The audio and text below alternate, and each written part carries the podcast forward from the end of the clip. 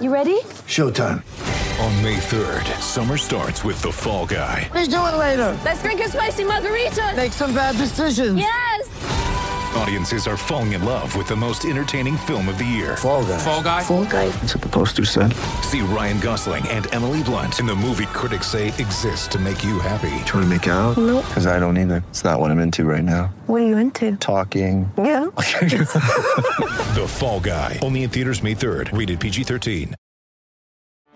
Get ready for the greatest roast of all time the Roast of Tom Brady, a Netflix live event happening May 5th. Hosted by Kevin Hart, the seven time world champion gets his cleats held to the fire by famous friends and frenemies on an unforgettable night where everything is fair game. Tune in on May 5th at 5 p.m. Pacific time for the Roast of Tom Brady, live only on Netflix.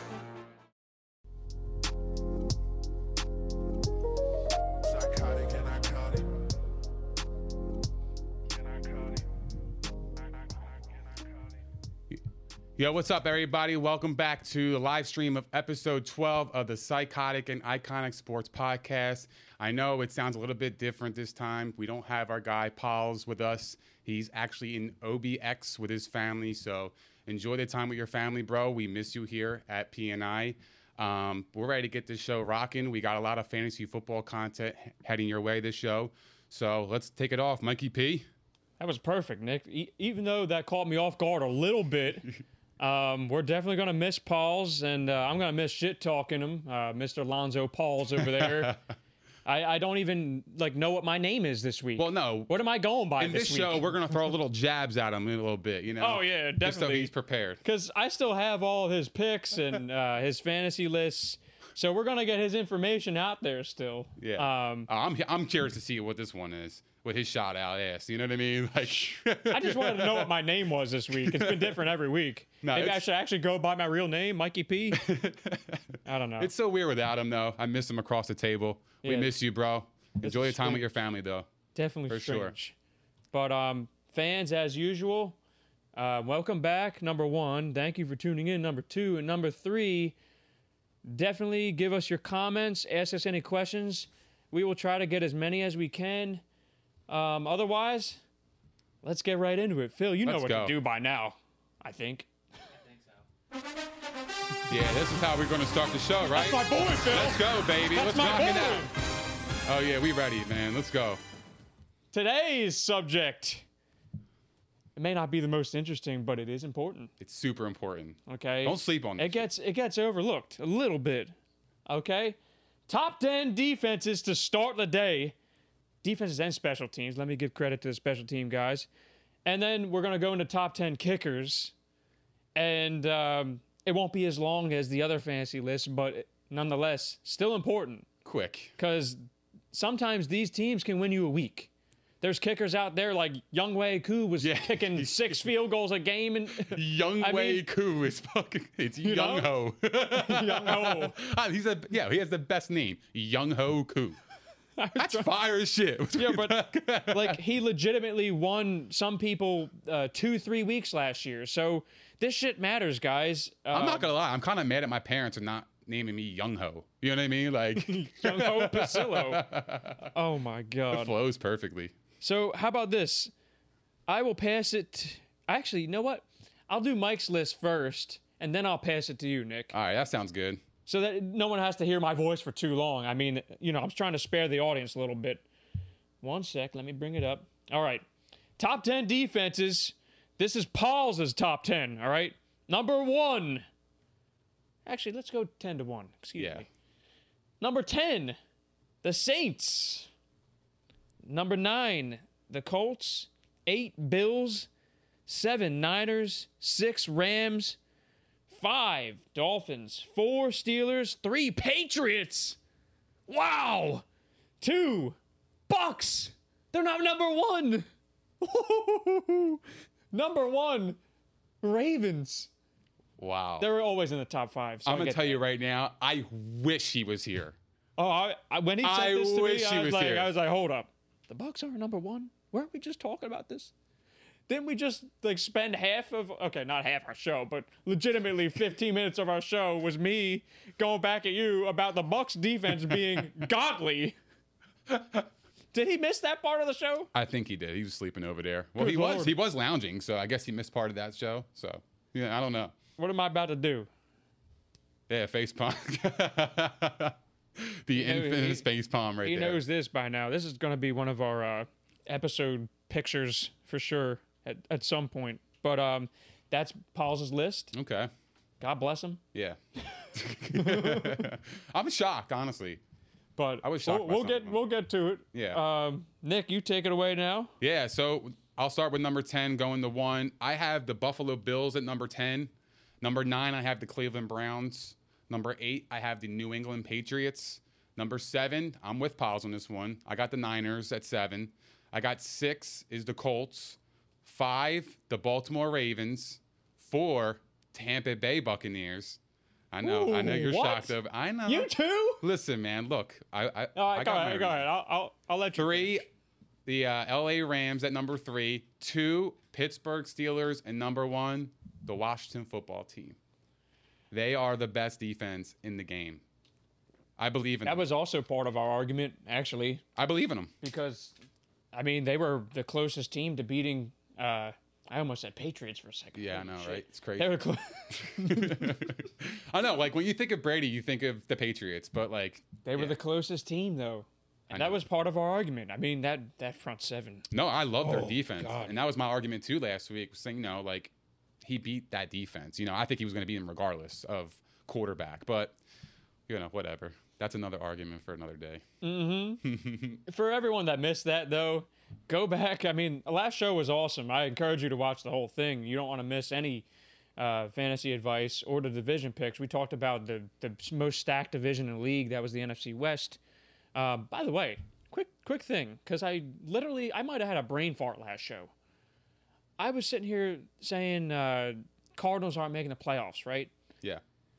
And I went through it again. I went through all my projections and everything, and I realized, oh wait a second, there's there's another wild card. There's three of them.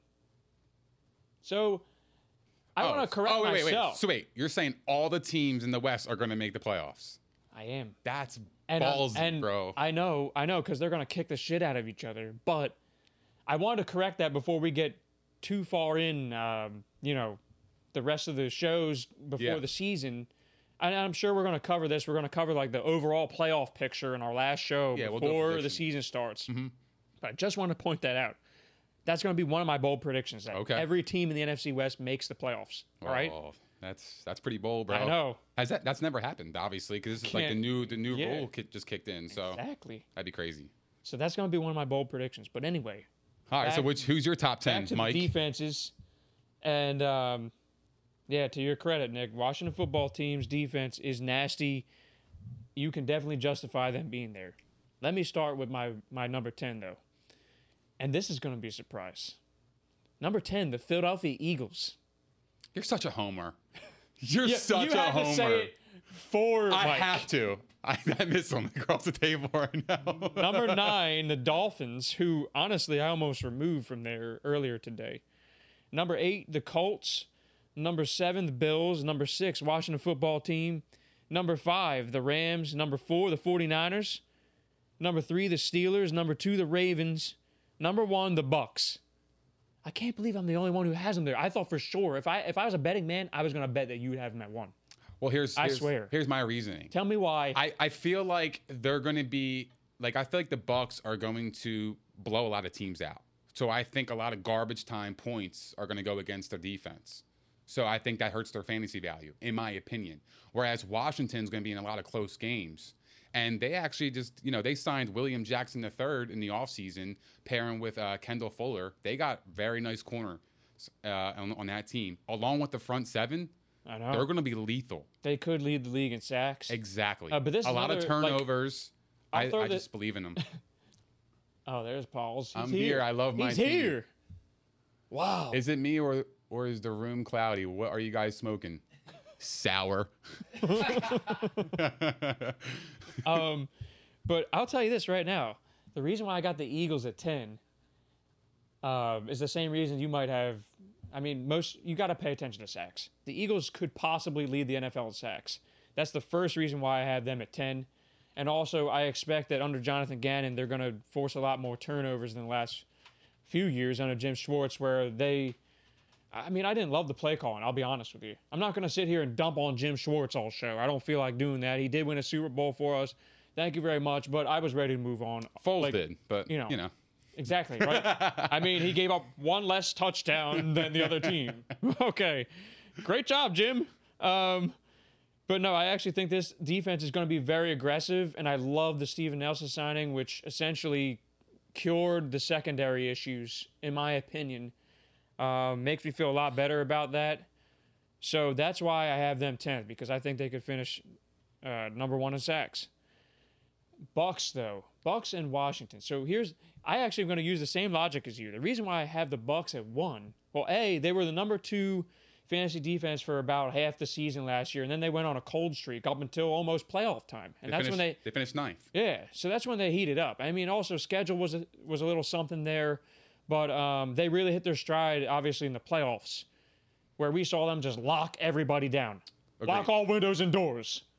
They said, "Aaron Rodgers, you ain't throwing on us." Drew Brees, noodle arm, okay, Retirement. retirement. We're gonna send you into retirement, brother. Yeah. Okay.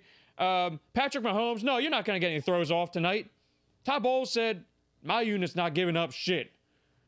They gave up the most to Taylor Heinicke of all people. I know, I know. It's, which is actually crazy though. They just locked everyone up. But that just shows you how good the Washington football team really is. Yeah, you know what I mean. Like it- it's a credit to them as well. They're they're so close. I know. I fear I fear what will happen if they get a quarterback. I can't wait to break down the NFC East. Me too. One day, so But my point, though, um, I was going to say this: because the Bucks will be blowing teams out, that allows the defense to do things that you can't do all game in a tight game. For instance, just send the fucking house. Hey, we're we're kicking your ass. I'll send the house a little bit more. I'm to make it worse for you. Uh, like you, you just change the defensive game call, uh, game planning, and calling when you have leads. You can do a lot more. You can play a lot more aggressive. You know. So um, I think that they're going to come out come out of the gates with all their starters returning, and I think that they're just they're just going to dominate. Um, I expect the offense to be right there too. So like, to me, it's just like picking up where you left off, and Todd Bowles, he thrives with blitz too. Exactly. Exotic blitzes, he's very good. and not to mention like I have to point out that their division's a little bit weaker, so there's six games right there where I think that they could just maul people. Like that's that's why I have them there. And in Washington, the reason why I have them at six, obviously, I was shocked. Like they're really good. Yeah. And part of this, like, you can attribute some of this rankings to however your league is scored. I tried to just go standard here, but some leagues reward touchdowns more than others. Some reward uh, points against or yards against more than others. In this circumstance, I think that Washington, because of the offense, which should be a lot better, by the way, like they should be a very competitive team. I think that they're going to be in a lot of close games. And that is kind of my logic there, where they might not be able to do everything that they want to do on the defensive side of the ball.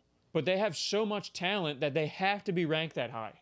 They have so much talent, they might have the best front seven in the league. I think they do. They might have the best defensive line in the league. yeah. Um, Chase Young could win Defensive Player of the Year. That's how good he is.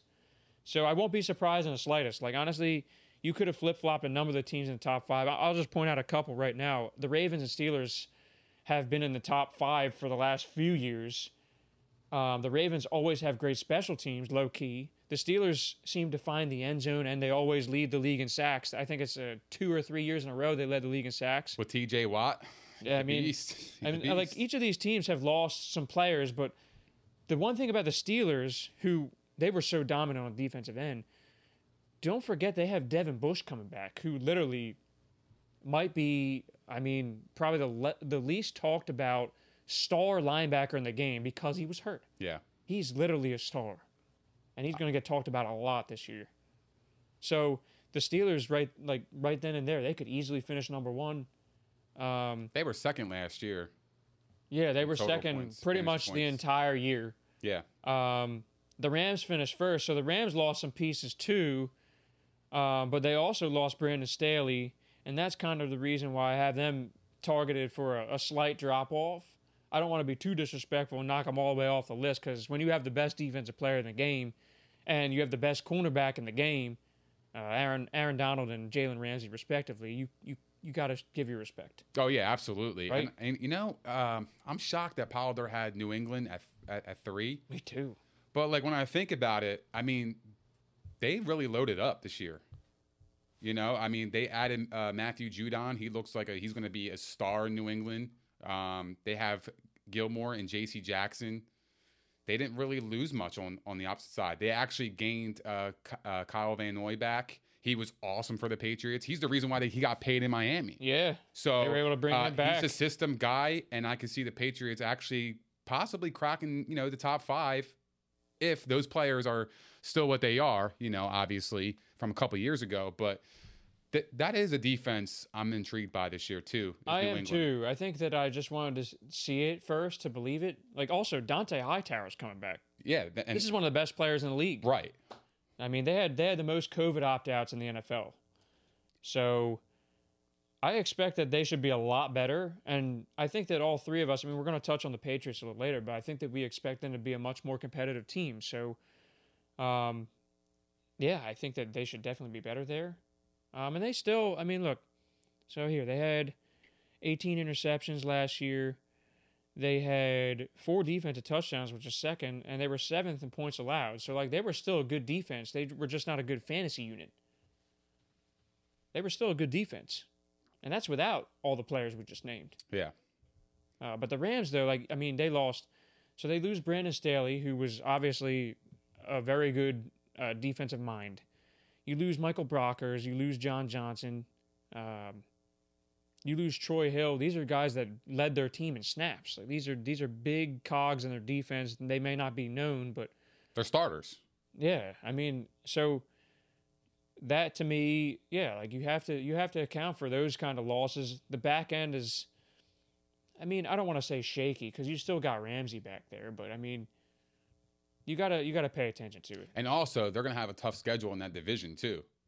They're to be playing the Niners, who are to be much improved this year. Um, they're going to be playing the Seahawks and the Cardinals. I mean, they're all high-powered offenses, so you got to think about that too when you're drafting defenses. Always look at the schedule. I mean, that's always what I do. I go to strength of schedule, and I just look down the line. You know, what quarterbacks are they going to be playing? Are- they playing the most top ten quarterbacks in the league? Um, and if they're not, and you believe in that defense, I would snag him in, in the draft. I mean, I'll be honest here. The way that I approach defense is if you don't get a, a, an a elite unit, like a unit that you know will be in the top five, I would wait till the second to last round of the draft, unless like there's one that's so glaring that's available the third to last round. Like if if the Bucks were there in the third to last round, or the Steelers were there, okay, I'd consider it depending on who's on the board. But generally speaking, though, you're not going to carry two of them, so you're likely going to drop them during their bye week, and they are kind of interchangeable. Like there's, I mean, if you're in a 10 team league, likely you're going to be able to get a, a pretty damn good streamer. So I'm I'm like okay if you want to stream all season too, but you got to definitely pay attention to the matchups.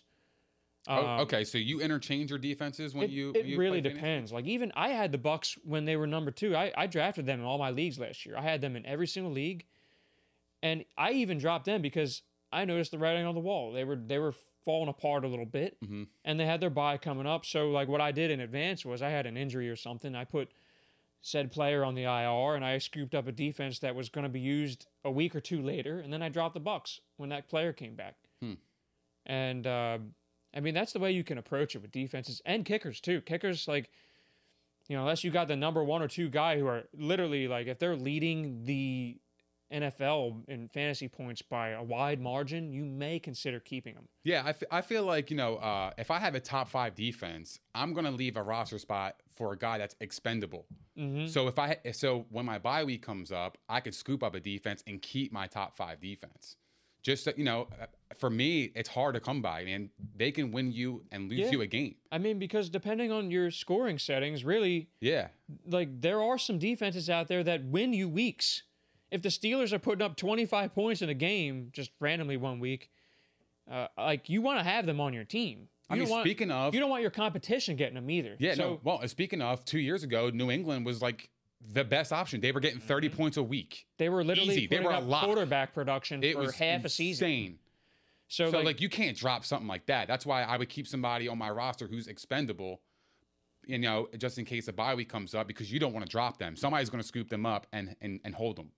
and always these are things where like it all depends on what's on your roster and how many bench spots you have and um these are things that you want to ask us all season long. Like if you ask us these questions during the season you give us a little breakdown of your team and your league it's a lot easier to to tell you what to do. Yeah.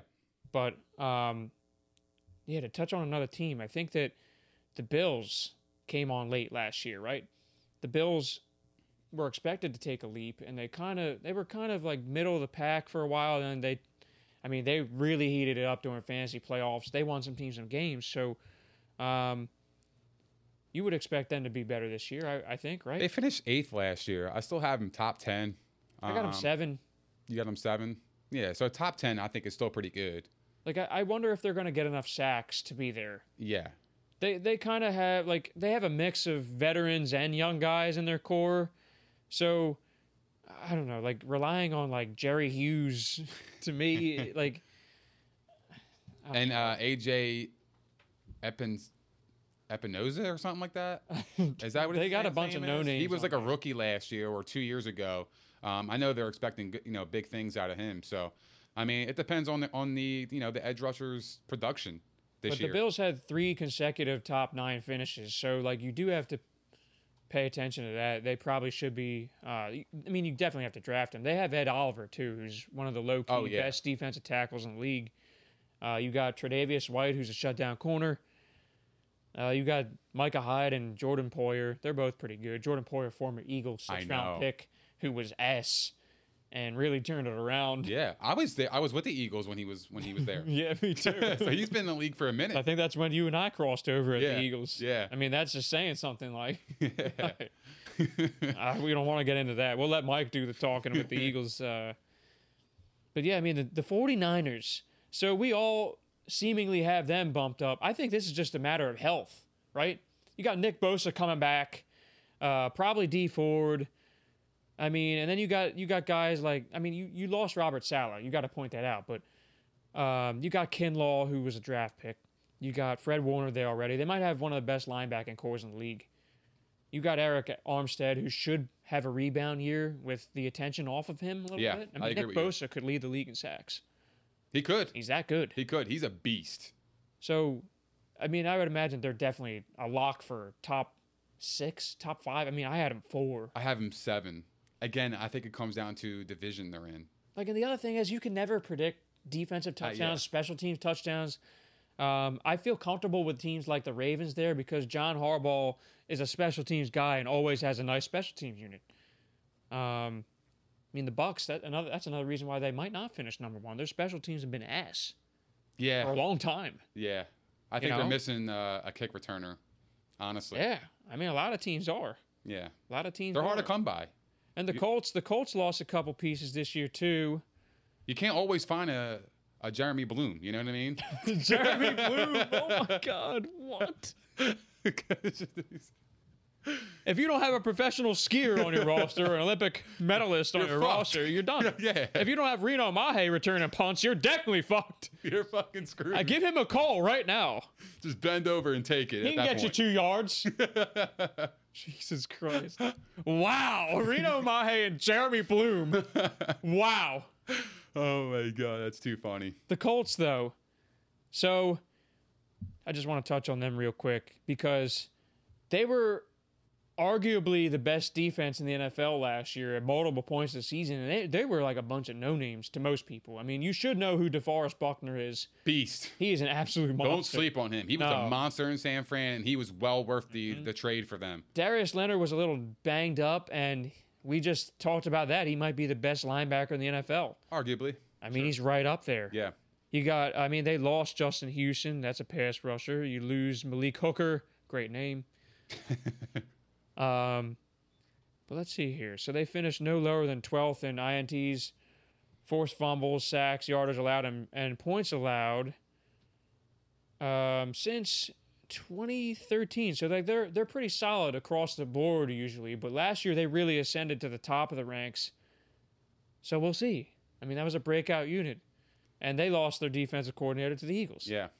So They're just an interesting team overall. They Like, are. because like Can't they have a Super them. Bowl roster, but it really depends on the quarterback's health.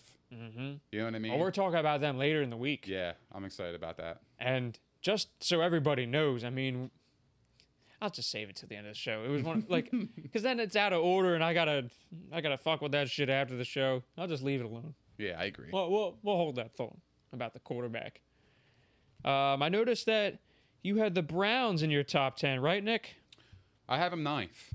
They were ninth, and it looks like Mike did not have them. I'm surprised. I mean, I think the addition of uh, Jadeveon Clowney along with Myles Garrett, like that's going to cause havoc. Yo, they brought in John Johnson from the Rams. Yeah. They got Takk McKinley, Malik Jackson, who I know he was buried on the depth chart with the Eagles, but he was also hurt.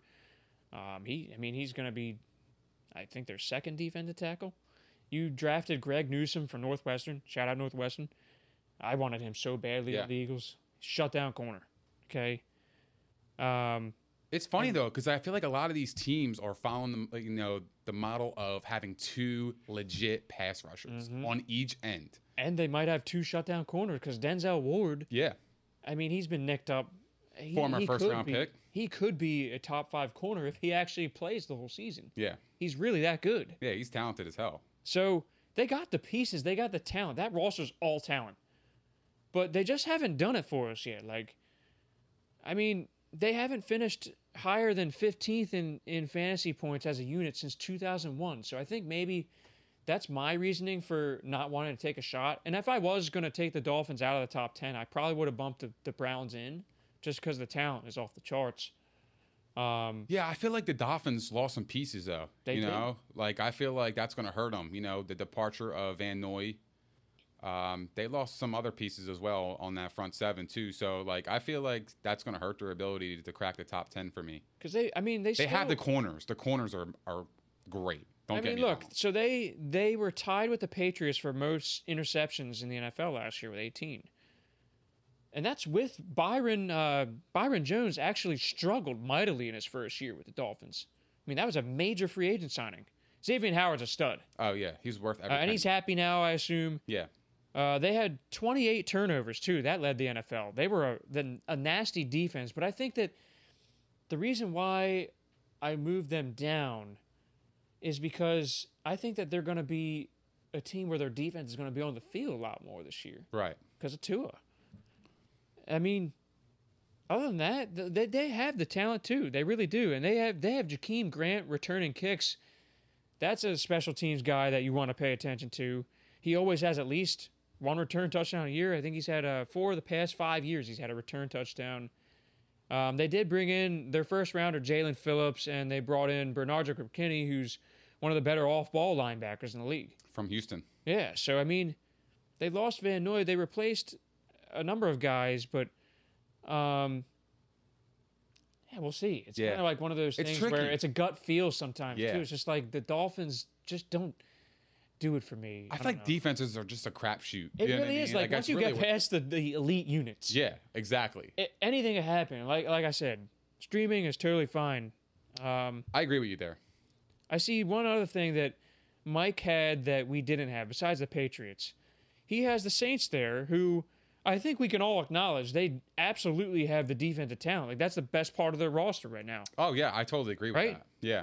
So this is another thing, right, where we expect the Saints to just kind of I don't want to say nosedive, but none of us really think that they're going to be playoff teams. We're going to be covering that division later in the week, but um, I don't know. I feel like they're gonna, feeling, I feel like their defense is going to be on the field a lot, and I think they're going to be reason, gassed, and yeah. I think they're just going to give up a lot of points and a lot of yards, and um, I think it's like it's going to be like that all season because I, I'm not a big believer in uh, their their quarterback situation right now. Am so I. Oh, um, I could see that defense being gassed early. And it's going to trickle down for the rest of the season. So that's why I didn't have them in my top 10. But they are talented. Don't get me wrong. Yeah, they, I mean, you got Cam Jordan, who again, this is another guy who you could argue is the best in the league. Oh, he's a pro. right up there. He's just No cat. ridiculous. And uh, they also were tied for the lead in interceptions with 18. So I mean, this this is another team. They finished top ten in three of the last four years, so you have to kind of give them their due there. But I mean, man, I don't know. I don't know. That's, Yeah, we'll that's a see. tough one. They lost Sheldon Rankins. That's a that's a low key Yeah. Mm-hmm. big loss on the interior line. Uh, Lattimore has been up and down. He's He only sh- good against Mike Evans. He should be elite, Yeah. like in every game. But I he just. I don't know. He's so inconsistent for me. It's only when he plays Mike Evans is when he's a shutdown corner. And I mean, they're they're three like most important defensive players. You would argue Cam Jordan, uh, Demario Davis, and you could you could even argue Malcolm Jenkins just a, from an importance standpoint. Uh, they're all each 32 years old, so Yeah. I mean, Malcolm Jenkins can only do this for so much longer. I mean, I definitely still think the Eagles made a ma- major mistake not bringing him back. Not just because of his obvious talent, but for the locker room too. You know, but No, at some point these guys are going to fall off a cliff. It's just a matter of when. I I don't think Davis and and Cam Jordan are doing that anytime soon, but Malcolm Jenkins, you know, he's getting up there. Yeah, he is. He's played a lot of football. Let's ask the audience who do you guys think is the best defensive fantasy football team this year? We are intrigued to hear your uh, best defense this year. I have I have Washington football team. Mike had the Bucks. Bucks, yep. And Polidor had who? He had the Ravens. The Ravens. So we're all different. You could justify it. so we're all different. So I want to hear from you guys and see what you guys think. We're very curious. Yeah, I mean, it looks like I see Papa Pasillo has his number one defense is still the Rams. I mean, you can't really blame him. Ryan Dietz going back to back with defenses in the fifth, sixth rounds. Andrew John comments, This is so true. Dietz takes three defenses every year in the draft. Um, he- Three defenses. Yeah, he's he's fucking wild, bro. I should ask Dietz who the best defense is. You know, Dietz is gonna take the best defense, so I, I know I'm not gonna have the uh, the Bucks anyway. I mean, they were a sleeper pick for me last year. You're a Raider. That's funny as shit. What we got next on the docket? We got top ten kickers. Yeah, I Let's mean, roll it. we already we're not gonna spend a lot of time on the kickers. We'll just put that out there. Nah, let's just do a quick Um, rundown on them. I mean, the obvious ones, like, let's just talk strategy for a second. It's the same thing as defenses. If you got a top five guy who is head and shoulders above the rest and you want to hold him all year, go for it. But I am of the same ilk where I go, okay, I and I'm like one where I've had I had the number two kicker at a number of periods last year. I had a number two or a top five. You could play that on the waiver wire, even. I don't like to waste a waiver on that, but I have done it later in the season when I don't have any other needs. Um, this is a, a position where you could go plug and play and be totally fine because you never know. Like, there's always three, four guys that come out of the woodworks and lead the NFL. Like, like uh, Jason Sanders, for instance, Ah, right? Yeah. Like, He was awesome last year. I mean, just out of nowhere. yeah. and and they were I mean he had eight 50 yard kicks last year. You know what? Let's just let's just go through the rankings real quick. Um, I'll do Paul's first here. Paul's. yeah. Yeah. Big Paul's fam. I He know would have said that. So He's probably like, whoa, whoa, all the way from OBX. I'll do him first. All the way in OBX. Great show, by the way. Oh man, did you This is finish that up yet? OBX Outer Banks. It's fire. Oh, It's man. fire. I told Pauls to say hi to uh, for uh, to JJ for me. That's my guy. That's my favorite character. John B. John B's cool, but JJ's just fucking. He don't give a fuck. JJ's like, like he's a real friend. JJ's psychotic and iconic. That's right. Shout out to JJ. But anyway, here's Paul's list. He's got Matt Prater, who's now a Cardinal, by the way. Okay. He has Jason Sanders, nine. Robbie Gould, eight.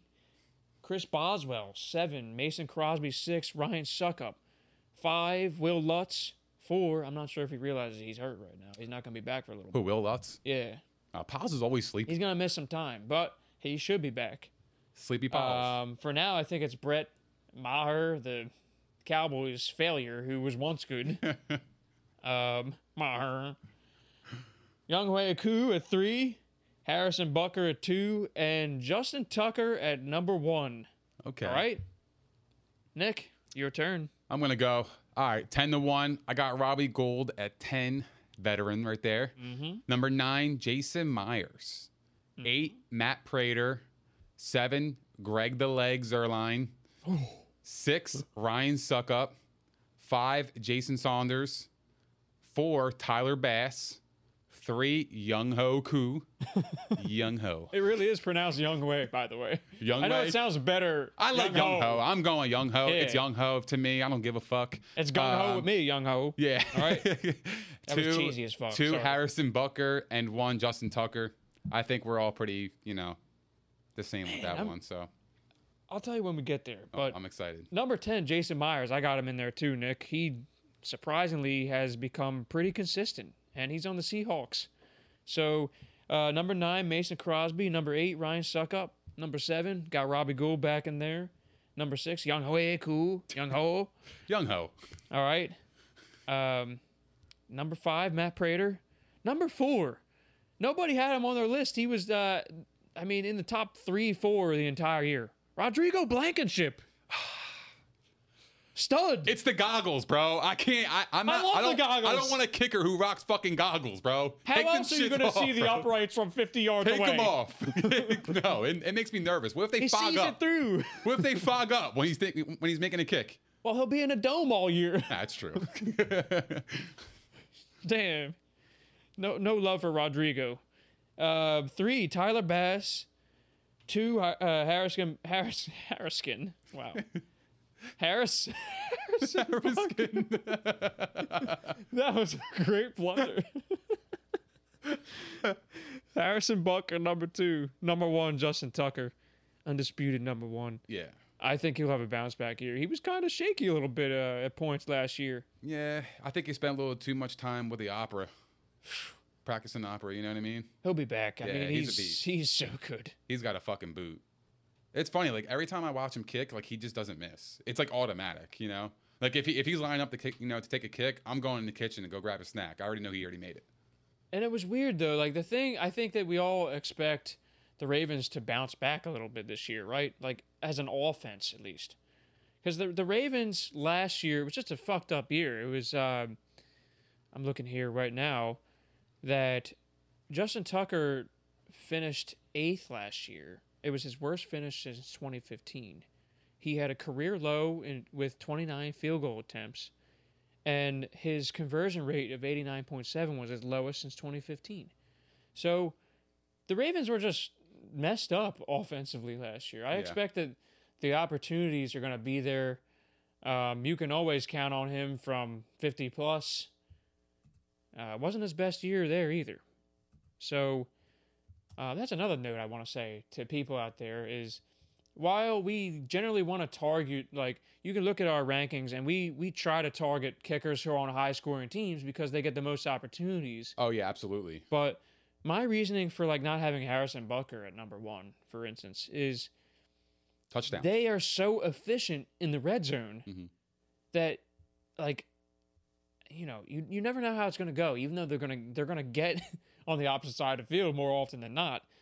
Um, that kind of hurt him for most of the year last year. I mean when when games got closer when things tightened up leading into the playoffs he was kicking a lot more. So this is another thing where it's like all right he was on the the waiver wire for weeks last year. I remember seeing him out there.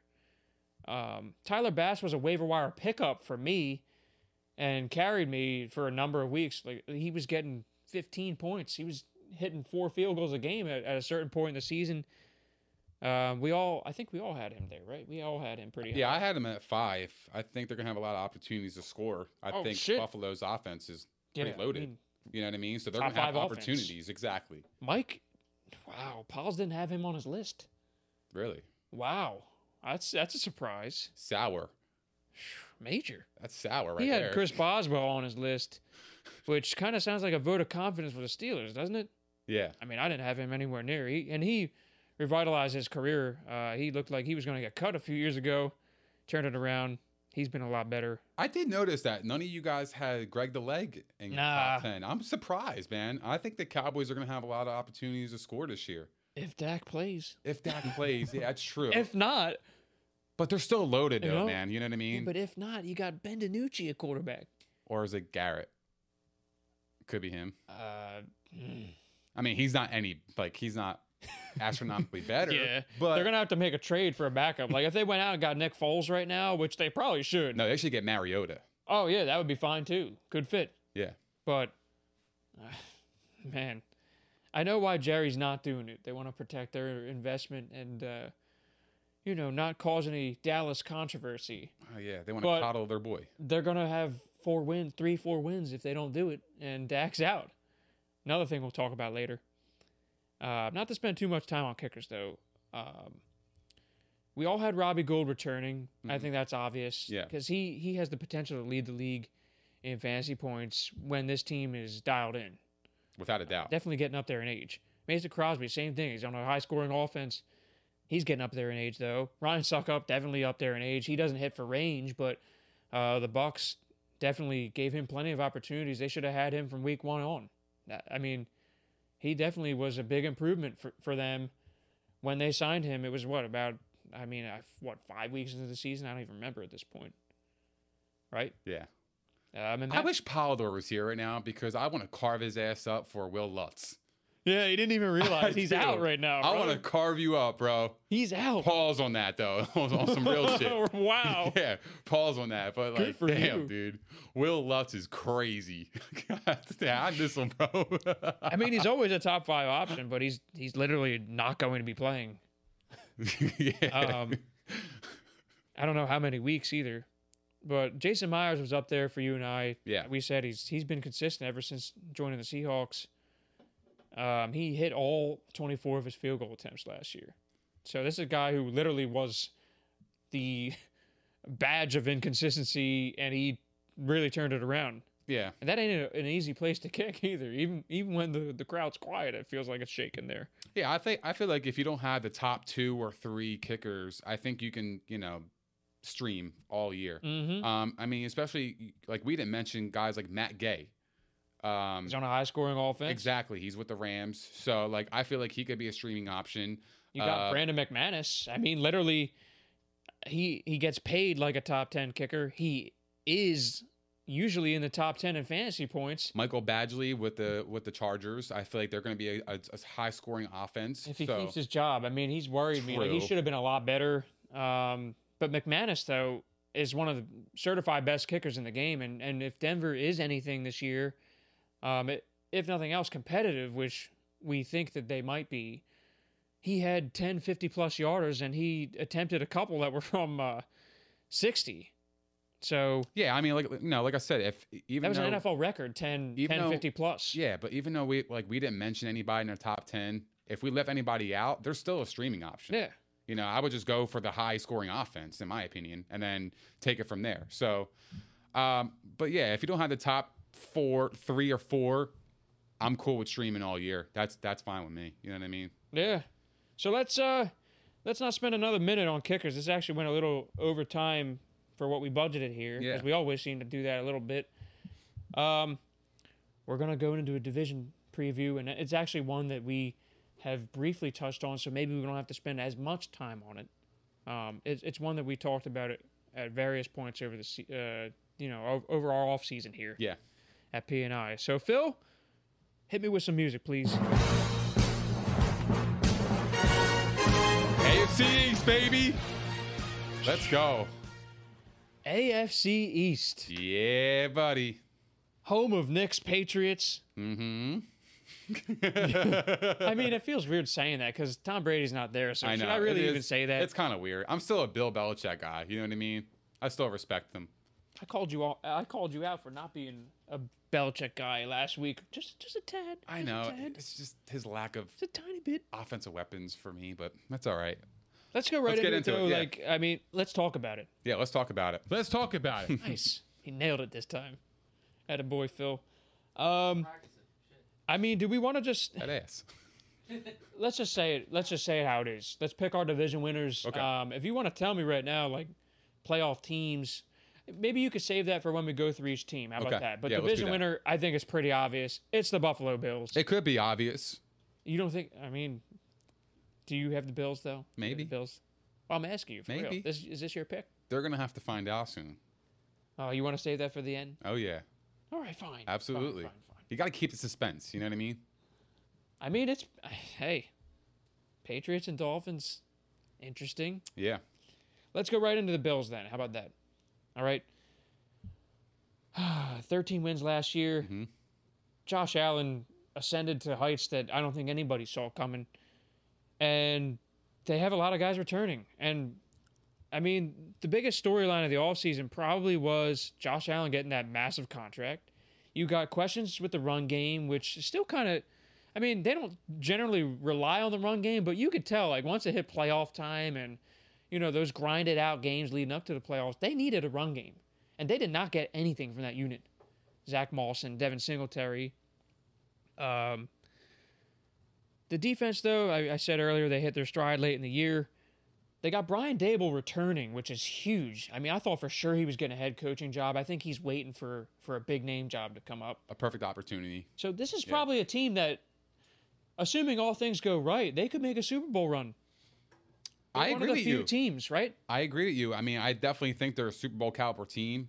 Uh, like you said, you know, Zach Moss and Devin and Devin Singletary, they didn't really have an identity last year. But I just think that they didn't know who they wanted to play. Like I feel like Zach Moss actually really stepped up when he had when he had the opportunity. Mm-hmm. Like Devin Singletary for me is just like a middle of the pack back. You know what I mean? He's better suited to be a third down back. Yeah, and I actually have Zach Moss as a fantasy sleeper this year. Me too. I I, had him there last year. I was drafting him thinking he'd take the reins after a few weeks, and they just didn't let him do it. Yeah, I know exactly. He had a couple games where he scored twenty points or more. because he had. I mean, he finally got some uh, goal line opportunities towards Mm-hmm. the end of the year. Uh, I mean, Josh Allen kind of takes away from that sometimes. He just Yeah. waltzes his way in, but I mean, they're loaded on offense, Mike. I mean, they have Stefon Diggs, Emmanuel Sanders, Gabriel Davis, Cole Beasley. P and I sleeper Gabriel Davis. Yeah, P and I sleeper and sports sleeper. Mike's favorite sleeper Dawson Knox. Dawson Knox. Come on, man. I like Dawson Knox though. Like he he does score a little bit. He gets open. Oh man, if they if they somehow uh, Zach Ertz, I don't know what's going to happen there, but if he gets traded, that's the best fit for him. Yeah. Uh, like that is major if he goes there. Yeah, I think they're a top three team in the in the AFC though Yeah. overall. I mean, I guess obviously when we touch on the playoff picture episode, we can talk about how far they'll go, but definitely you could see an, a path to the AFC Championship. Yeah, between the Chiefs, the Browns, possibly Ravens. Mm-hmm. Um, I think a lot of people are sleeping on the Steelers though. Shout out broads, but I'm I'm be honest with you, man. I know like it, it's it might seem like it's over, but last year they were 12 and four. So You I'm, saved that because remember we're going to talk about them. Uh, Yeah, we'll talk about them. That's in two weeks, guys. Yeah. two weeks. yeah, I'm just making my case for to being in the top three. But I hear you though. know There's been mean? actually some pretty positive Steelers buzz. oh yeah, So, and they did go 12 and 4 last year. Um, so you got Diggs, obvious top three to five option in PPR, absolutely. hands down. Yeah. he showed you that. Mm-hmm. Sanders though might be an interesting like flyer in in the mid, not the mid rounds, but late rounds PPR leagues only. He's a Kind of interests me because I could see him having 70 catches. Um, anywhere between like like this is the thing. Everything behind Diggs, they got they got a lot. So I don't know if he'll be enough to be relevant. Uh, but he's a guy I would look at for streamers if he doesn't get drafted. But he, I could see anywhere between like seven, eight hundred yards, seventy catches, and five touchdowns. See, I think Still he'll get something. drafted. I He's think a- he'll get drafted later in the draft. But Yeah. he, he I, I think he's a flex option. Could wind up being a wide receiver three. Yeah. is basically what I'm getting at. Yeah, I agree. Gabriel with you. Davis though could be like that guy. That's going to be your Mr. Streamer Deluxe. There, That's where you want like a boom or bust option where you know you trust that he'll get that bomb in that game Yeah. against a shit secondary. He's capable too. But like we saw last year, uh, he had seven touchdowns in a short stint. You know, Yeah. so I, I'm I'm Could pretty be big- bombs away. Yeah, and Stefon Diggs is actually talking him up. You know, he wants him to improve his game because he actually sees potential in him. And So I that's mean, something to look less coverage there. Now he's their third, even fourth receiver because you got Beasley in the slot, and and he has PPR value. He catches a ton of passes. Oh yeah, and you know, especially with leagues that have you know, uh, they get like a half point for a first, uh, you know, first down reception. So I think Beasley does have a lot of value and in, in those. He's a chain leagues. mover. Absolutely. and he's he's also going to be freed up in that slot. They got a lot of weapons, but it would do them so well if they could run the football effectively this year. They are not going to win a Super Bowl anytime soon if they can't run the football lick. Yeah, no, I They agree. can't. I think Zach Moss is going to take over at some point in the year. They got to give him a chance to They have to. They have to. I mean, it didn't work last year. Just Nah. try something different. Singletary's best served being in that third down role because he still has some explosiveness to him and uh, can catch a football out of the backfield. So, you know, like, it seems obvious. No, I agree with you. I'm surprised they didn't figure that out.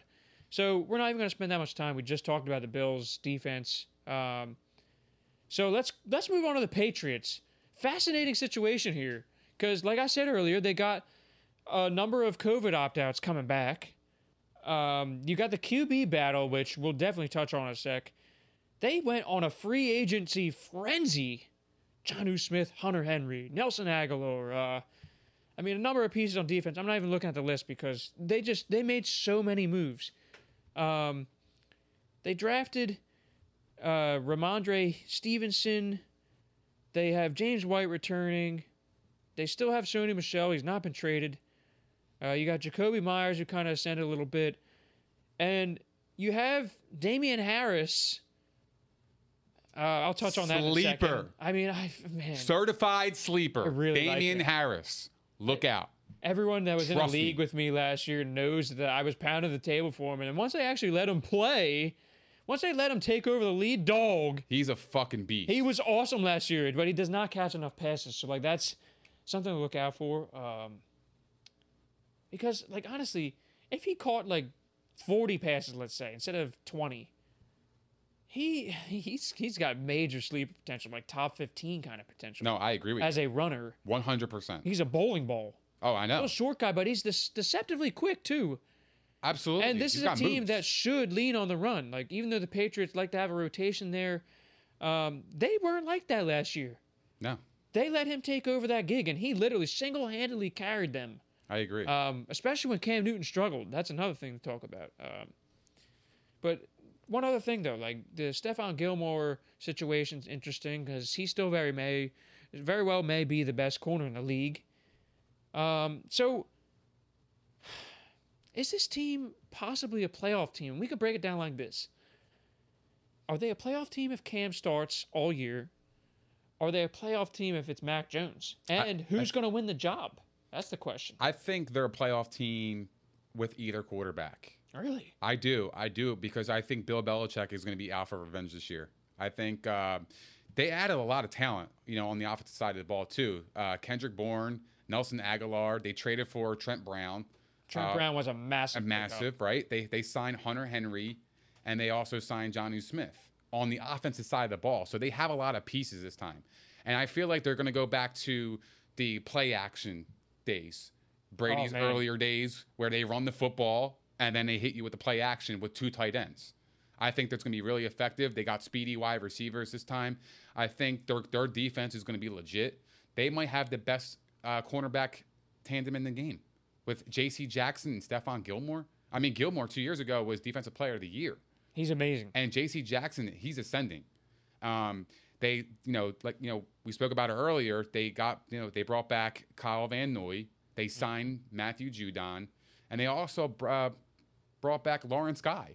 And you got He's- Dont'a Hightower. He's awesome for them. Yeah, Dont'a Probably their best defensive player. So like, besides I feel Gilmore. like, I mean, like they lost Jason McCourty, but I don't think that's really much of a loss. You know what I Not mean? much. They still have Devin McCourty. He's much better. Mm-hmm. So I think you know, for me, I think their defense is going to be outstanding this year. Um, it just it just reminds me of the old Patriot days. Honestly, I feel like they're going to be very tough to beat. Grind it out competitive Grind it out, yeah, and they great have the coaching, best coach. with great coaching on both both sides of the ball. Absolutely. Because if anyone's going to get the most out of this quarterback situation, it might be Josh McDaniels in a Patriots uniform, Yes, of course. And I, and Um, I think I think Cam's going to win the job in the beginning. I, I do. I because I feel like if like you know I spoke about this last episode or two episodes ago that if Mac Jones goes in there and he fails, then it's, it's like what do you do? Like do, do you bring Cam in and then you know see what he does? And then what are you going to do? Just bring back Mac Jones? Like I feel like it's going to hurt his confidence. So I could think it could go a number of ways there, but that's the reason you would have Cam, Cam in the back uh, in the background, you know. But Yeah, but I also feel like that's why he's there because I think he's going to start, and then we're, they're going to see where he goes. we're seeing some comments I really do. saying Cam sucks. Cam, Well, listen, I agree. I, I mean, I'm not second, a big Cam guy. Second year in this system, he should be better than last year. I'll put that out there. yeah. And he has had a pretty good preseason, but so has Mac Jones. Oh, he's awesome. And I'm gonna say, like, I think what impressed me is like obviously like he's poised, Mhm. but what impressed me the most, I was just at the the preseason game last week where they just took a dump on the Eagles. Um, I think I was most impressed with his pocket presence, escapability wise, especially like he he was moving up and around in the pocket and making some good throws. He made a, a one great throw down the field that N'Keal Harry just he's just trash. They need I- to cut him. I don't know what the. I mean, he fucked up. He fucked up his shoulder or something on that play. it was right there on the money. It was too. a perfect throw, and he and he avoided the blitz. Um, there were a number of plays like that. I mean, I get it. It was it was not against the first stringers, but we've seen a lot of promising signs there. So like, if he's if they deem him ready, I'm okay with it, because I'd like to see what their unit's going to be like at their top upside. He might struggle a little bit. And he probably will when he does come in, like whenever it is. But I can definitely see Cam like starting the first few games just as the veteran veteran presence, and he's got the respect of the locker room. Um, don't be surprised though if Mac Jones starts. That's a situation where I could see him starting. Because I don't think they're a team that's risk averse. I think that they're very much willing to throw him into the fire, and they believe that they have the pieces around them to do it. I agree. And you know what's you know what's uh, a thing to keep an eye out for? I know we spoke about Michael Thomas about you know a couple episodes ago. It would be really intriguing if the Patriots actually made a move for him. You know, they're out of the uh, the conference. Uh huh. They need a wide receiver with N'Keal Harry hurt. I, I you never know. You never know. Which player did you just say? Michael Thomas. Oh yeah, That's that's a perfect fit. absolutely slam and boy they Thomas. still have some cap remaining, I believe. I mean, they went crazy spending. I was reading a comment when I left. I was reading a comment saying, "It's preseason, dude. Chill. It means nothing." Yeah. Hey, simmer down over there. Uh, was that John Pasillo? Yeah, Yo, that's my guy. yo, tell him to chill out over there. I'm, I'm Mister. I, I don't give a fuck about preseason. Oh, I don't either. I put that on the record, but I'm just gonna say though, his pocket presence was impressive. it was. Because that's a, that's a thing where he's not expected to be uh, moving around so fluidly in the pocket. He should have he's he's a guy that everyone thinks of as a statue. yeah, That's all I said. yeah. Let's not take this out of context here. No, no, I agree. All right. So simmer down over there, Silo family. Man, they're always bringing the fire every episode. Though I love it. They're all I love it. They're representing. I love it. I appreciate it. I love it. Okay, keep it coming. I'm not taking offense. By yeah, the I, th- I think the, the Patriots had an A plus off season. Honestly, they I mean, the logic behind this free agency spending is because they got a rookie quarterback on a rookie contract for the next five years. absolutely. He's still going at me. Oh man. Anyway, uh, Mike says Mike Polidor, our own. He says that the Patriots should win 10, 11 games and they're a fringe playoff team. They should start Mac right away. Let him get going. Cam doesn't have it anymore. I kind of feel the same though. But I could see them starting him for a couple games right out the gates, just to, you know. Yeah, Cam's gonna be a starter. But I, I don't know. I believe that. I don't know. I think it's a toss up right now. So that's what Paul says. He does not have them making the playoffs, but he says they're fringe. All right. Next team. So we have the Miami Dolphins, and this is an interesting case. We've kind of touched on them already in previous episodes. Um, to a situation, definitely got to monitor that. Can the defense be as good as last year? We just talked about that. I don't think we got to go over it again. They drafted Jaylen Waddle, surprisingly over DeVonta Smith. Um, a lot of people predicted that though. They signed Will Fuller, who I would love the signing if Tua could throw downfield. I would love it. They got all these burners, Yeah. If and had- DeVante Parker's a guy who can play, you know, go up and make that contested catch downfield. Deceptive speed there too. It just it doesn't make any sense to me. It don't make any sense. It's just weird. Tua was a bad pick. Anyway, so you got are off him completely off him. Like you're not gonna give him a No, shot at all. I'll all. give him a shot, but I just don't. I don't believe in him enough, and I'm not gonna rule out his his upside because like there were a couple games last year where he really did flash, yeah. but he just doesn't do it for me. And I know how Pauls feels too. He does not like them. He has the Dolphins missing the playoffs. Um, you got Preston Williams coming back, who was like a nice underrated receiver. Um, and then you got Mike Gesicki, who should be ascending. Uh, he's not used enough. So uh, you got to wonder if the o- offensive line's good enough. Don't know that. Can Myles Gaskin repeat what he did last year. I think he's underrated, but they did bring in Malcolm Brown, so we don't know how this running back rotation is going to sort itself out. I think that Gaskin's a probably a value pick at this point because he's going to slip in the draft um, and still might return, you know, 1,200 total yards. I could see that, even if he is splitting time. Yeah, I'm off him, man, because I, I I read a report that uh, Brian Flores wants to do a three running back system. You know, running back by committee. That that scares Well, me that's for what they were fantasy. saying last year, and then they didn't even let Jordan Howard carry the ball. Yeah, well, I mean, not for nothing. I, I thought Jordan Howard was pretty washed last year. So, I mean, take it, you know, for, for what it Yeah, is. yeah. But like, no, Gaskin shine last year. But if they're gonna, you know, start with running back by committee, that scares me as a fantasy owner. It would be a it would be an extreme like let's see where he falls in the draft for me. I would want him as a backup. I would not want him as a starter on my team. But um, Malcolm Brown should definitely be the goal line back, and also I don't think Myles Gaskin is is built the way that he should be to be able to be a full time back anyway. So it might benefit them both. And Malcolm Brown can play a little bit too. Yeah. Just throw that out there. I mean, I got the Dolphins. I mean, look, dude, they're fucking loaded. DeVante Parker, Will Fuller, Albert Wilson, and Jaylen Waddle, uh, and uh, and that kid Grant, like he could play, man. You know, and then they got Gaskin and Malcolm Brown, like you said, Gasecki's ascending player. They have a good team. It really boils down to two Tua. progression. If he could be the top pick that they picked him to be, look out. Even if he could they're just be a game manager at They got point. speed, if he can be slightly better than game manager quality, they'll be a playoff team. and their But defense he is good was too. he was mediocre in majority of his starts last year. yeah. The team was six and two at Ryan Fitzmagic, and they give the job away randomly in the middle of a playoff run. They were six and two. They would have been. They literally missed the playoffs by a tiebreaker. that was one of the worst I didn't coaching understand. decisions I've ever seen, and, and I like him a lot. Yeah. Brian Flores. I Me mean, too. He turned, I don't understand that decision. This honestly. franchise as a whole literally has done such a great job rebuilding, and the Tua thing just sent me for a loop. It's just like, ah, man, that, like, we'll see, we'll see. we'll see. like, I'm not. I'm gonna, giving him a I'm chance. not gonna rule it out. I'm gonna will give him a chance too. to succeed because I think he does have some skill. They wouldn't have drafted him top, you know, player in the draft if fucking he couldn't play. Look, here's what he's got Like, going that's just for the him. bottom line. Here's what he's got going for him. He's got all those weapons, Yeah, and they're I amazing, agree. right? He's got the help of the defense, and oh, there we go. One sec. He's got the he's got the he's got the defense. He's got all those weapons, and he's an accurate thrower, but he seems to lack in decision making. agreed. So, and he's definitely he can move a little bit, but I don't want to move him too much because I don't want him getting fucked up. like, period. Facts. Gonna get slapped around, huh? So, I mean, if they had Justin Herbert, this team is scary. Oh, I know. To uh, uh I haven't. I don't think they're making the playoffs. I'll, be, I'll just be blunt. I don't I'll call either. spade a spade. Uh, but but again, I mean, they had the talent to actually really make some fucking noise.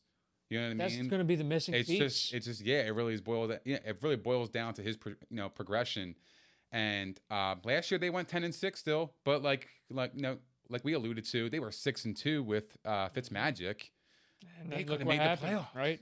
yeah They went. Uh, they finished. Yeah, they finished 500. That's not good enough. yeah So another thing I'll say, this is just, I mean, it's not totally relevant, but they were a team that was pushing for Deshaun Watson before his case just went out of control. Yeah. And if he ever plays a lick of football again, they would be a team to monitor there. They wanted Deshaun Watson, and that was actually a good situation. Um, and Tua would have been a Texan almost assuredly if if that were to happen. So they would have robbed let's him. not speculate too much there. Yeah, that would have been an amazing fit. yeah well, hey, you know, stay out of trouble. let's, let's move on to E's team Yeah, the New York Jets. J E T S Jets Jets Jets He's got Trash. something to be proud of. fucking garbage Listen, he's got something to be proud of. booty meat that's what they are booty You meat really think so? straight straight up I mean, you don't Straight think they're going to be fuck up. competitive this year? They're Listen, they went two and fourteen Fam. last year. family There's a question. Look, this is a good question to start. Your your pop says, "What do you think about Zach Wilson?" We're going to touch on that in a second, okay? I just want to point out one thing before all the mess last year. It was a mess. Adam Gase should have been fired. They were eight and eight the year before. They they were a competitive team, and they lose a lot of close games. So I'm not saying like, oh, hey, expect expect the Jets to be a playoff team. No, I think that they're going to be well coached. They're going to kind of take that like Dolphins curve where they like they take it up a notch. They'll be like I don't know a competitive six seven win team this year. I think, and that might be ambitious, but this is all depending on Zach Wilson. So that's the first storyline. You got you got Robert Saleh, new head coach. You got Zach Wilson. Is he going to start right away? Is he going to be good? Um, there were reports saying like Mekhi Becton, who looked awesome at left tackle, and I, I told this to E. I was like, man, you got you finally got you finally got some offensive line help. They draft uh, Tucker from USC at, at left guard. That was a great pick. They've been hitting in the draft. They've been nailing the draft. Um, you expect the defense to improve, right? So, um, they did lose Carl Lawson for the year, though. That's a big loss. So, and we don't know who's going to start at running back. Maybe it's Michael Carter, the rookie. Uh, they got Tevin Coleman. So, Well, Michael P. Ryan, Jesus Christ. trash. he fucking booty. One thing, though. First observation. He's not even draftable. I don't even want to talk about him. I don't either. We could just fucking. But they they got some go. skill. They got some skill talent though. They got Corey Davis, who has been targeted. I think seventy eight percent target share in preseason. He's going to be heavily involved, and he had a great year last year with the Titans. He's their undisputed number one receiver. You got Jameson Crowder, who's always, you know, possible use in PPR leagues. He's very good. Yeah, He's I mean, very he catches very passes. Yeah. So no, I like their wide receiver. and you got Elijah Moore, who's rookie of the year potential. yeah. He's a stud. I like their wide receivers. I think Zach Wilson would be okay. I think he's going to have some growing pains. I think so too. But He's I actually, on the Jets. uh, this is a guy where They they find a way to be fucking trash. man, it's They do. finally some like they haven't been good since Rex Ryan was left. I know, but this is the first time where you actually feel pretty confident about what, what the franchise has been doing as a whole. The the front office under Joe Douglas has done a lot better, and Robert Saleh is a model of consistency. I mean, look at what he did with that 49ers unit. He gets the most out of them. Um, I think he's a hell of a leader. Like I love the hire. So they got the pieces. I think Zach Wilson actually might be pretty decent. He'll have his growing pains. He's got a great arm. This is a guy I would say also like keep an eye on his cards because most people are gonna be like, "Oh, the Jets suck. Like, there's no way this kid's gonna be good. He's not even six foot." Like all that shit. Like, oh, it's the Jets. Yeah. That might be why he's a sleeper buy on the card market, and we'll we'll probably touch on that eventually. He could. I actually think Elijah Moore could be. Yeah, him too. More than anything. I think too. he's super talented. He might be one he might be the best wide receiver in the draft. He's so talented. No cap. Tiny guy, but he knows how to get open. He knows how to catch the ball, and he's gonna get the opportunity. That's the number one thing in fantasy: the opportunity. So keep just- just- keep an eye. Like It's that. the run game for me, man. I Yeah, the run have game- a a certified running back on that team. The run game. That's gonna hurt. That's gonna Michael hurt Zach Wilson be because good. because everything's gonna be on Zach Wilson. There's a lot of buzz on Michael Carter right now. The key thing for me is the offensive line. If the offensive line can hold up, they might be half decent. But the right side of the line concerns me a lot. And if Mekhi Becton, I mean, he apparently has had struggles at camp. And I thought he was a stud, by the way. I, I thought he had an excellent rookie year.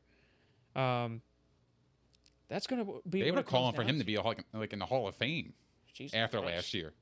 Well, shit. I mean, I, no, seriously. I'm I'm not, I'm not even fucking around. I, I saw multiple you know players say this.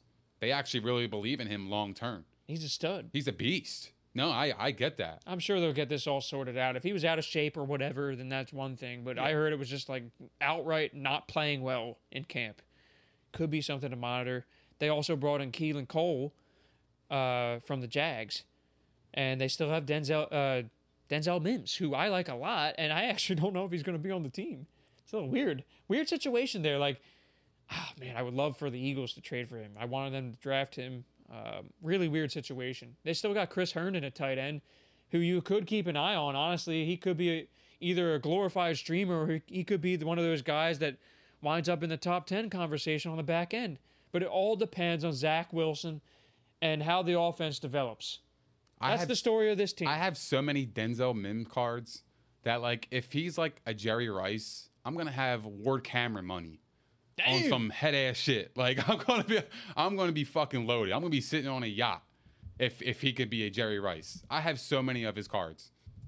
That's because he was just like one of those rookies that everybody pulls. You know what I mean? So like, I don't know. I just feel like I don't know. We'll see how it goes with him. But they're definitely not a playoff team. We can at least say that. No, no. So, division pick. Who you got? I got the Bills. Easy pick for me. I got the Bills too. I got the Bills being 12 and 5. I got New England being 7th seed at Nice. 10 and 7. I so do. you're the only one among the three of us that has them making the playoffs. I don't have them making the playoffs, but they're going to be close. it's the head coach for me, man. um, I just, I, I just don't know. I, just have a hard time believing Bill Belichick is going to miss the playoffs two years in a row. I just I just have a hard time. Like I, I just don't see that. I see the Dolphins being eight and nine. Um, and the Jets five and twelve. They're fucking booty meat. Like, let's just call a spade a spade. They're not that good. Five and twelve, bottom line. I mean, here's why the, the Pats don't get in for me. Because I have the Chargers getting in. I got the Chargers. Um, I got an AFC South wild card, and I'm not gonna say, I'm not gonna say um, which team because we're touching on that division later in the week. So I got an AFC South wild card. I got the Chargers, and I got an AFC North wild card. That's three wild cards right there. I'm not gonna say which because we're gonna talk about them too. All right. So, um, Paul's though Paul's same thing. He says not really a competition. He's got the Bills. Not really a competition. He's, he says the Pats What a will win at 10, 11 games though. So he What a did say that. what he said. I mean, no no competition there. And I kind of agree with him. I think the Bills are a landslide division winner. Um but the, the division they could lose they're not going to sweep the division. Let's just put it that way. They could lose, they could they could split a couple of those series. Who knows? No, I think the Patriots are going to be very competitive. They'll uh, probably this year. lose one of those games to the Pats. We'll see. Um, They will. So that's it, though, for the AFC East preview. All right, we got to move on. Before we move on, everybody who's watching, please don't forget to like, subscribe, and hit the notification bell. Also, give us a follow on our socials Instagram, Twitter, and Facebook. We would greatly appreciate it. And we'll move on to sports cars, Mike. Yeah, we got some sport. We got one thing we're gonna we're gonna mention. We got a lot coming later in the week. So, but this is a breaking announcement. Phil, you might want to sound the alarm here. This is kind of crazy. So here's what happened. After a 70 year partnership with Major League Baseball, Major League Baseball moves on from Topps and they they sign a deal with Fanatics, which is run. Their their owner is Michael Rubin, who's one of the part owners of the Sixers. Okay, the Fanatics, Fanatics, the Fanatics, whatever. Fanatics cemented a deal with MLB and the MLBPA for the exclusive license to produce baseball cards. Seventy years they were with Topps. Topps literally only has soccer now. I think uh, they have soccer and something else. I, I freaking forget, but it, it's insignificant to me. It's crazy. I I'm have so many Topps cards. Oh my god. But anyway, details of this deal. Um, this is kind of like a little rapid reaction here. Mm-hmm. Fanatics deal with MLB and MLBPA is more than 10 times larger than any that the union has ever agreed to. The memo also states that the deal, when combined with other recent deals, is expected to generate roughly $2 billion by 2045. In 20 in 24 years, they will generate 2 billion in cards. That's insane. No, what does that on. say to you? Well, you, Mr. Card Guy over well, there. here's What the does that say? Here's the thing. The only thing that I could think of would be how is Fanatics going to produce these cards? They got to have. They got to buy out Topps. They have to.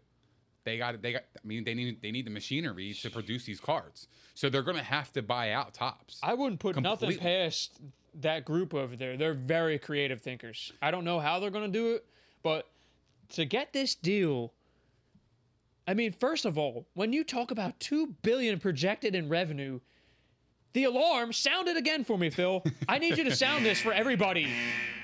2 billion dollars. 2 billion. Card enthusiasts.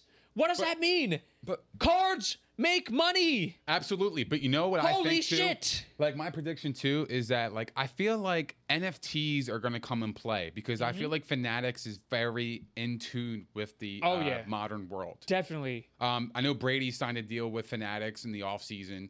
They had uh, Bra- Brady. NFTs dropping on yeah, DraftKings. a- absolutely. and I was actually trying to get one, and I, I missed out. So I wonder if NFTs are are going to be part of the plan because I'll say this because Topps didn't even have a chance to counter offer crazy. with with baseball after Oh, 70 I thought that years. they I thought that they gave them the ability to no, match, but no, they just knew didn't. they couldn't. They didn't. They actually announced the deal, and Topps was like, "Yo, what the fuck? Oh, Like, we I couldn't re- counter I- offer." I read that they had the ability to match, and they just did not have the money. I No. could believe it though. Honestly, how do you pass that no, deal? You no, know, they weren't given an opportunity to match, which I was shocked about. I mean, after 70 years of producing baseball cards, they're not able to match. absolutely. So I feel like it's a technology thing in advancement for me. I think Fanatics has a plan in the future to make a lot of money.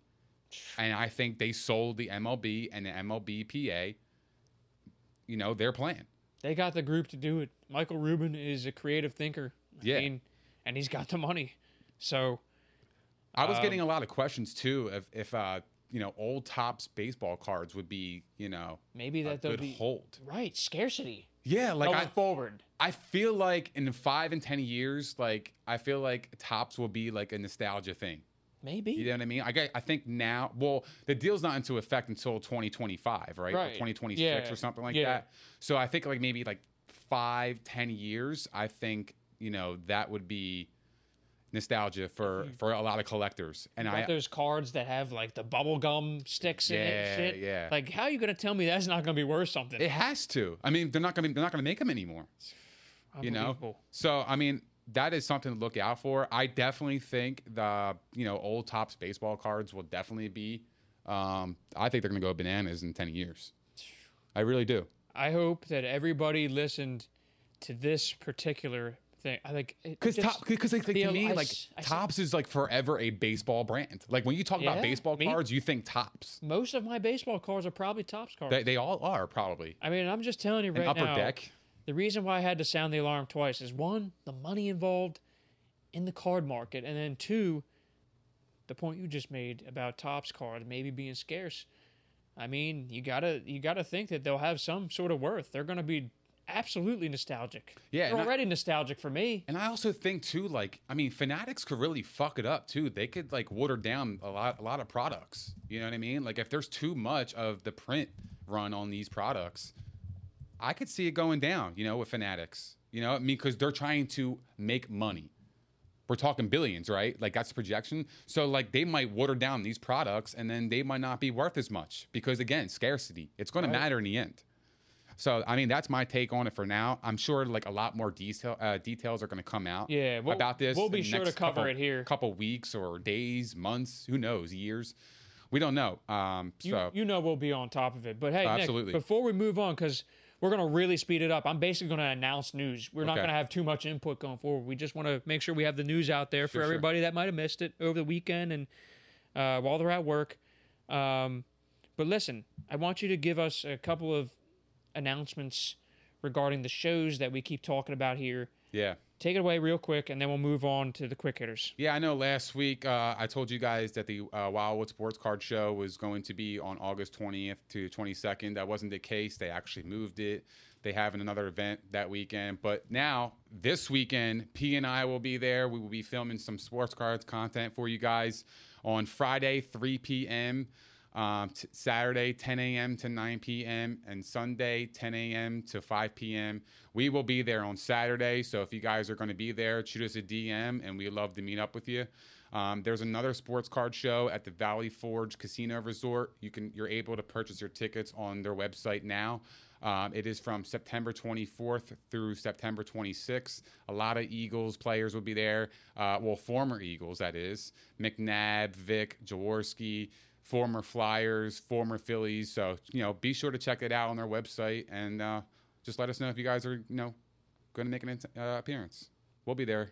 Definitely. P and I will be there. Absolutely. We're going to be filming mad content for you guys. So uh, I'm Looking excited forward about it. to it. Yeah, it was, it was a lot of fun the first show. So yeah, I'm, I'm excited to, to give the fans what they want. Oh, I can't wait! I can't wait to see what you buy. Yeah, we're going to I can't wait to see what you buy and even sell, per- Yeah. perhaps, Oh, yeah.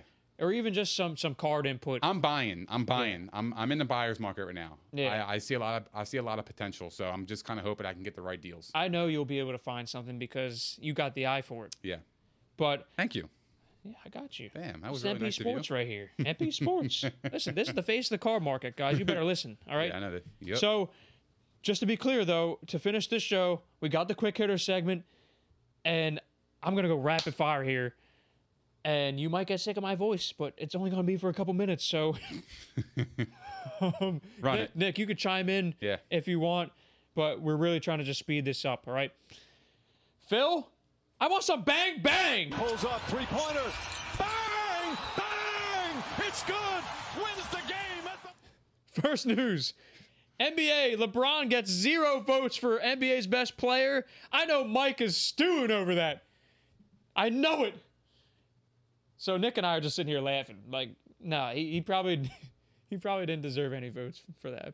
But, eh, right? I mean, he definitely deserves some votes. Like, Mike says like "Mhm." LeBron is like, maybe a few votes, right? yeah. I mean, zero. to get to get zero is total disrespect. You don't want to know why I'm annoyed. Total disrespect. But I'm cool with it though. Fuck LeBron. Yeah, you you, know wanna what I know- mean? Like, know- I don't give a fuck. Mike says energy must come next week with this. oh, it Hey, I'm will. sorry, Mike. We're waiting for you, man. We missed. I think you. Mike dodged us so he didn't have to talk about this. Probably, you're, you're, you're probably right. That's a good observation. he don't want no but for, smoke. But for real, like the only thing that annoys me before we move on, I just think that him bitching about it on social media is just like I don't need to hear you say that. Just show us you're the best. Yeah. It's like okay, you know, I'm salty ass LeBron. I hate when he does that shit. Yeah, but it's I funny love LeBron because too. if he's the best player, why the fuck do you need Anthony Davis, Russell Westbrook, Carmar- uh, Carmelo Anthony? Like, why do you need all these superstars, bro? If you're the best, just fucking, just, just do it on your own, man. Preach. Fuck them, dude. You know what I mean? If you're actually that dude, then fucking show up. On to the NFL though. These super team um, bullshit. Yeah, I know, right? On to the NFL though.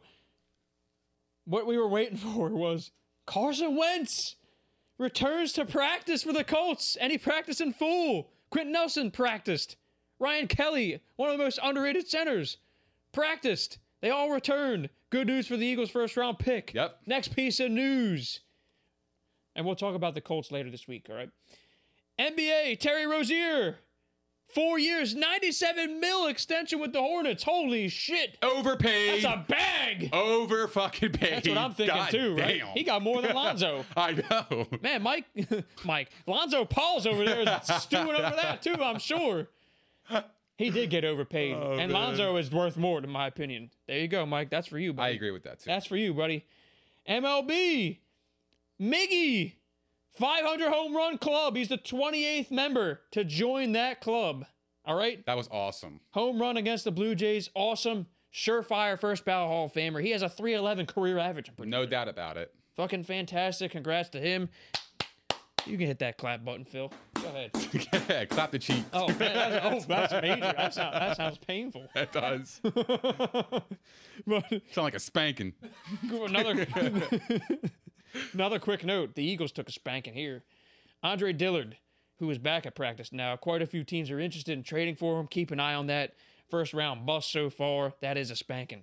We'll see what they can get in return. Probably a late round pick. Ah, All bag right? of chips. Uh, he should he should be a Steeler. Honestly, that would be a good fit for him. They need some help, and I can see him revitalizing his career there. Um, anyway, NHL, the King, King Hank, Henrik Lundqvist retires after 15 years. He was the Vezina winner in 2011, 2012, five All Star games. He was diagnosed with a heart condition after signing a one year deal with the Caps. It would have been his first year away from New York. Yeah. That's so sad, man. things happen for a reason, though Yeah. because now he'll be alive and well, and uh, he seems to be in good spirits. He had a phenomenal career. I hated facing him as a Fly- uh, Flyers fan. I was The going to say that. respect, though, as, Yeah. a, as a person And a competitor. and a competitor. Absolutely. Got to be a Hall of Famer too. Oh yeah. Clap for him. Go ahead, Phil. Another spanking right there. Poor Rangers. They're taking a spanking. Slap it up in rhythm. But more NHL news. Look at that. Some hockey. Flyers, finally, they get the deal done with Travis Sanheim, re- restricted free agent. Um, the defensive end, the the back the back end is looking pretty damn good. The top four is solidified. He gets two years with 9.35 mil. That's 4.6 per year. He avoids arbitration. So the Flyers are ready to go. But this also, I want to tell the audience this puts them at negative 644k in cap cap space. So they're gonna have to make another move. So keep an eye, everybody. Possible trade? It could be something big because you Yeah. know that they want some wiggle room with the salary cap in case they got to sign some guys during the season, bring guys up and down. Keep an eye on that. I agree with you. All right? Mhm. Finally, move, to end the show, I love it. I'm happy for him. It's another bridge contract. Um, to end the show, we're not going to go deep into this, but I just want to stir it up a little bit, okay? Couple of Dak headlines. He likely won't play at all this preseason. Okay, we can get over that. He started throwing again gradually, not fully though. I think he had 50, 52, uh, he had like 52 warm up throws the other day, right? Jesus, we're, we're looking at some of these comments. Whacking his bag again is fucking crazy. Shout out to my dad. Damn. He is really psychotic and fucking iconic. I love that guy. Jesus. Oh my God. Whacking his bag is crazy. We gotta stay on schedule. We got less than a minute here. All right. This is this is what we're gonna do. Oh, Um, man. He, so the Schefter headline that we're gonna leave it with the audience here. Dak is not fully back. He may not be fully back all season long. Sounds like he's gonna be playing hurt. Look out. And I'm telling this. I'm telling this to Pauls. I hope you're listening still. I mean, you should be look telling it to me too, because I had him in top five quarterback. Hey, in I didn't have him in my so- top ten. All right. I was thinking about it up here. I mean, listen. It's all team, speculation. This team though. is royally fucked. If, If- he misses any time, royally fucked. I that agree defense, even with the Micah Parsons pick, is still going to be bottom five, bottom ten. I didn't. I mean, they're just not. They're never going to stay healthy. There's no way. So I wanted to end the show on that. Throw some shade to the Cowboys, and uh, I I hope that he is. Honestly, I hope he's healthy because I would love to rub it in and beat them anyway. I don't think they're winning the division. Yeah, you don't want any excuses, do you? Dak Prescott. Dak That's a great way to end the show. Dak Prescott says, "Pops." Thanks, Pops. I love it. I love it. Keep that energy, Whacking his bag. Nick. Take it away. That might that might be the title of this episode. Whacking his bag. Oh, and by the way, guys, so we're not going to have another live stream this week because Paul's won't be here. And he won't be here for the next episode. It's still going to be released on our usual Friday, um, 7 o'clock a.m. And um, it should be a good one. We're going to cover some more fantasy football. It's- going to, we're not going to have, actually, we're not touching on fantasy this show. No, it's we'll a, take It's it- a double division preview. Excuse me. Yeah. Because we got, we got, we, when Pauls comes back, we want to do running We backs. need him here. Yeah, he needs to be here for that. We're doing top 10 running backs, I believe, and top 10 receivers next week. Stay tuned for that. But later this week, double division preview. It's going to be the AFC South and the NFC South. And then we got some card subjects hmm. that we already have eyed up. So, double division preview. That's our show for tonight, though. Thanks for tuning in. And, um, you know, look out for us again on Friday. Look out for Paul's next week. And Nick, take it away. Guys, thank you guys for hanging out with us. We appreciate all the uh, the comments, the love and support. These live streams are fucking phenomenal. We really enjoy this with you guys. Um, if you haven't done so al- al- already, please don't forget to like, subscribe, and hit the notification bell. Also, give us a follow on Instagram, Twitter, and Facebook, and we'll see you guys Friday at P and I.